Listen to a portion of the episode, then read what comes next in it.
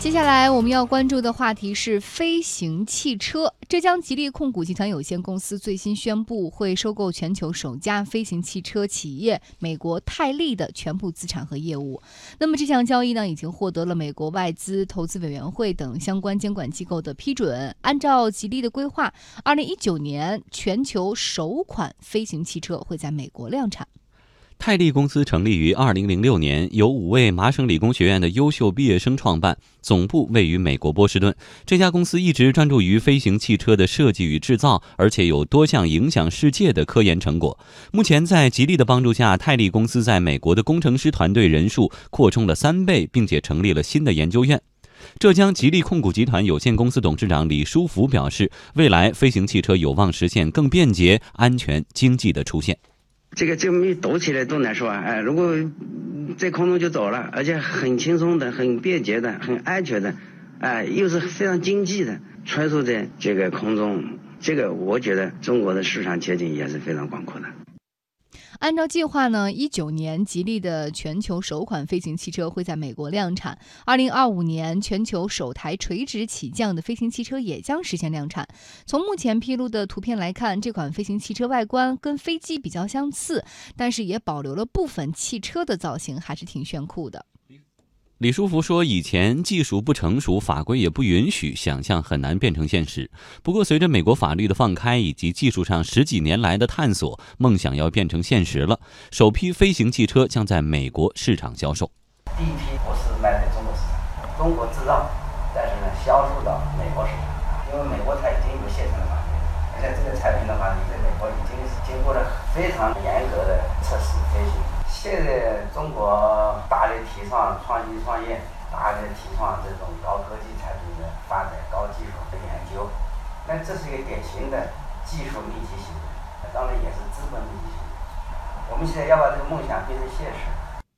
据了解，现在美国的泰利公司也在中国的杭州建立了他们的研发机构，未来呢会实现在中国的飞行汽车量产。泰利公司首席执行官卡尔迪特也表示，他很看好未来飞行汽车的前景。The flying car allows us to overcome that barrier. It will allow us to access densely populated urban areas very quickly, so that you could get from one side of Shanghai to the other side in ten minutes instead of an hour.Right, so that, that that's the value, and when you unleash that potential, it, it has a, a catalyzing effect. It spawns additional.卡尔迪特说，飞行汽车可以很方便地到达人口密度比较大的地区，比如从上海的一端到另一端只需要十分钟，而不是一个小时。这就是飞行汽车的价值，它还可以提供一个全新的产业，创造更多的商业机会。嗯，那接下来我们把这个话题哈抛给我们今天的嘉宾李欣，李欣怎么看？吉利要造飞行汽车，对于这家公司而言，这仅仅是一个汽车梦吗？还是有什么其他的战略布局的思考？哎，我个人觉得这样啊，第一个呢，你说这个飞行汽车，它其实不是一个新概念啊。我觉得每个人开车的时候，你堵到西二环上，你瞬间每个人都想过，这时候我要飞，哎，飞起来。所以这个概念应该是一个深入人心的概念，没有什么，它要解决很多技术或者叫管理的问题，这是另外一个问题。第二说吉利，吉利呢显然此前有并购沃尔沃成功的这个经验，对吧？那这一次呢，它并购的是一个有充分的这种叫创业技术型的美国公司。我们知道近期中美合作。通过这个高层会晤之后，中美合作现在有突破，是什么突破呢？咱们原来说过，就目前呢，中美双方达成了一个共识，就此前所谓中美贸易逆差，其实是要分开来看。第一个就是实际上是货物方面，货物贸易有逆差，但是服务贸易方面，美国其实是顺差。这个服务贸易包括高技术的这个出口限制，所以某种程度呢，可能双方在这个，特别是美国。在高技术出口限制这块慢慢的在松动，包括这一次签的这个两千五百亿的大单，包括我觉得这个也可以算，因为刚刚是高层会晤嘛，然后吉利就完成了这么一个有前瞻性的这个叫技术的这个全资并购，这叫全资并购，所以这是第二个大背景。至于呢，说未来它的这个可行性，首先我知道华为它是个范本。它的范本是什么呢？就它在追赶三星和 iPhone 的时候，它用的是这种增加它的技术附加值。所以我们知道 P 九 和 P 十， 当它用徕卡镜头的时候，在很多人心目中，在安卓系统里它不比三星差。那吉利也是一样，我们原来一直有概念说国产汽车可能从这个较高端的程程度上还是要有距离的。那当它并购了沃尔沃之后，虽然是分开的业务线，但我们知道它拥有沃尔沃的这个生产，对吧？它拥有，那这个车首先某种程度它已经接近叫中等奢华的这个汽车。嗯，现在它走的是更前一步，就是我要率先并购美国公司，要做飞行汽车。我觉得可能用不了很长时间，因为它这个按我看到的细节，它分三步。二零一九年就在美国在展销会上就会出现，就会出现到二零二三年垂直起落，因为它二零一九年第一批是以滑滑行起飞嘛，到二零一三年就垂直起落，到二零一五年就是纯电动，前面那两个还是叫混合动力。就它这个线路非常鲜明。当它开始出电动汽车的时候，吉利的这个产品，在大多数甚至在全球的这个汽车消费者的心目中，它有可能某种程度跟特斯拉可能能够相提并论，因为它开拓的是另外一个颠覆性的这个交通的这个方案。只是技术它的这个前瞻性呢，确实面临风险。风险比如说未来公共这种叫低空空域的这个管理问题，无人驾驶技术的成熟问题。但事实上对吉利而言，从沃尔沃到这一次的泰利，它迈向的是世界顶级，至少是技术顶级。而且据说呢，它这第一批车的售价大概是三百万一台。嗯，就是按资料说，那就意味着这个已经迈入了豪华汽车的这个阵营。哎，说到飞行汽车，我自己在想的一个大问题就是说，一个汽车在地上跑，它怎么前沿、怎么科技，我觉得都不为过。但是，一旦它离开地面，毕竟受到重力的影响。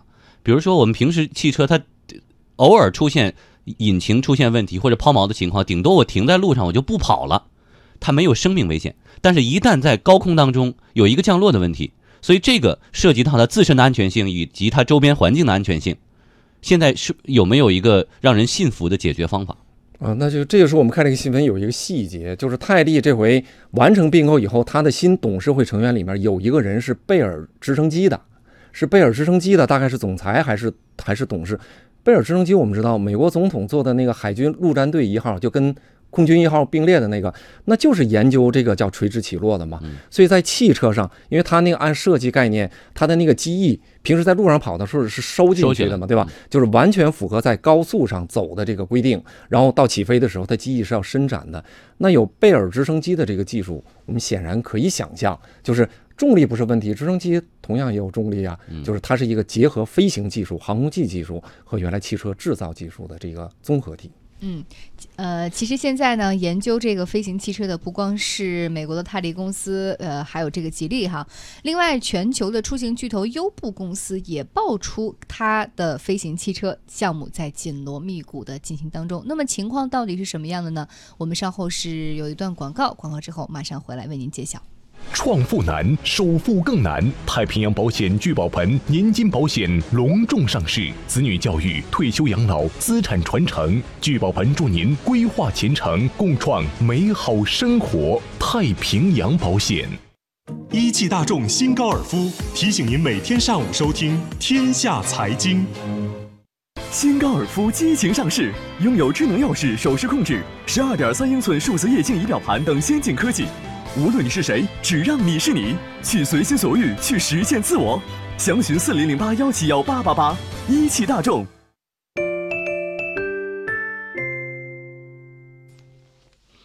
好，天下公司直播继续。接下来我们关注优步公司它的飞行汽车的制造计划。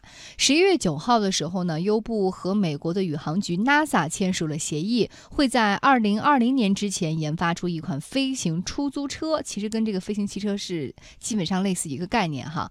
那么有报道披露说呢，研制电动飞行出租车的一家德国初创公司呢，不久之前完成了新一轮的九千万美元融资，而签牵头注资方是中国的腾讯，很有可能是中国的腾讯。哎，尽管飞行汽车受到资本热捧，并且呢，这项技术正在日益成熟，但是从实际应用来说呢，还有不少问题有待解决。比如说，如何将飞行汽车整合到公共区域，如何设定和协调线路，如何跟踪和控制。泰利公司首席执行官卡尔迪特表示，飞行汽车的落地还需要配套的基础设施。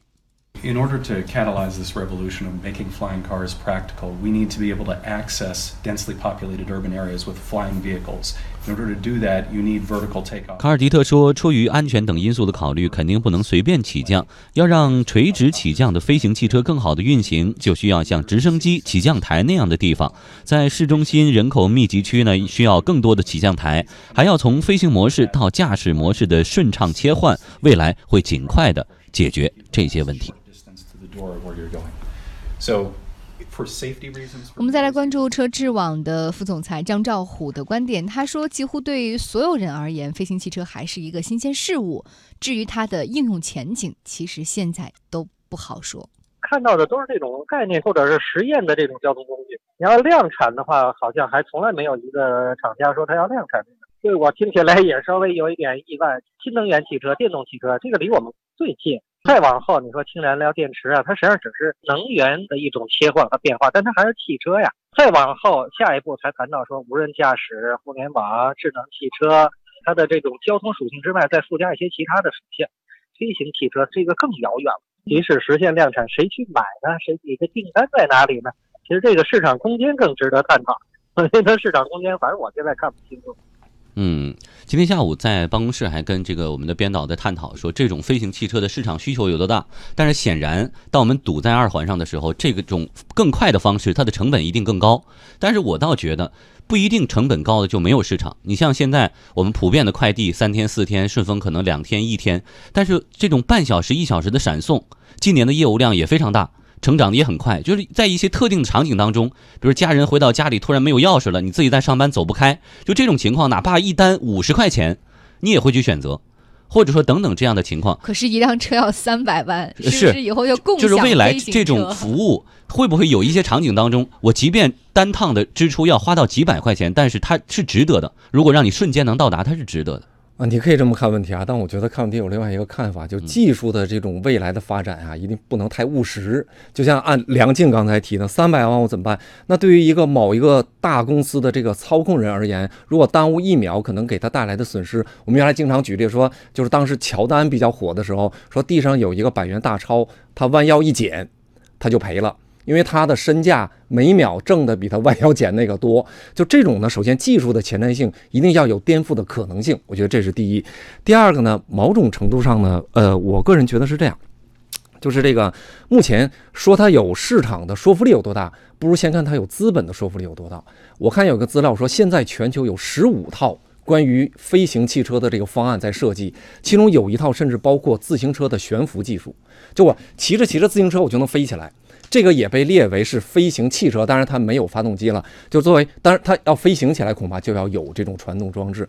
那在这种情况下呢，首先好像说去年这一年说在飞行汽车的这一块呢，融资好像达到达到了加呃三亿多美美元，很多资本比如刚才提到的腾讯，包括吉利，包括 Uber。